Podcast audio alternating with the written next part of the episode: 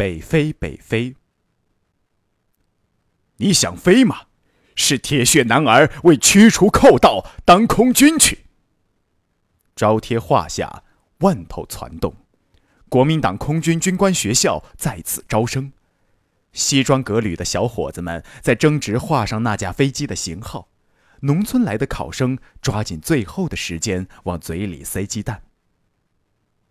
轮到他面试了。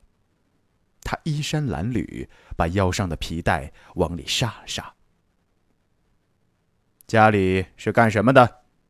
左侧的军人问。乡村医生，小伙子答道。文化水平？右侧的军人问。高中毕业，小伙子回答。其实他还差一年才毕业，但他坚信他能以优异的成绩通过高中水平的测试。好了，你可以走了。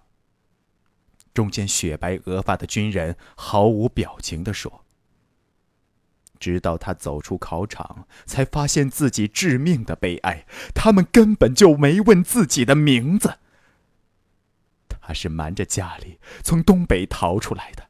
一路上千辛万苦，九死一生。到河南商丘后，火车不通，他风餐露宿，还被土匪几次抢劫。日本人层层设防，发现了投奔抗日的青年学生，二话不说就喂狼狗。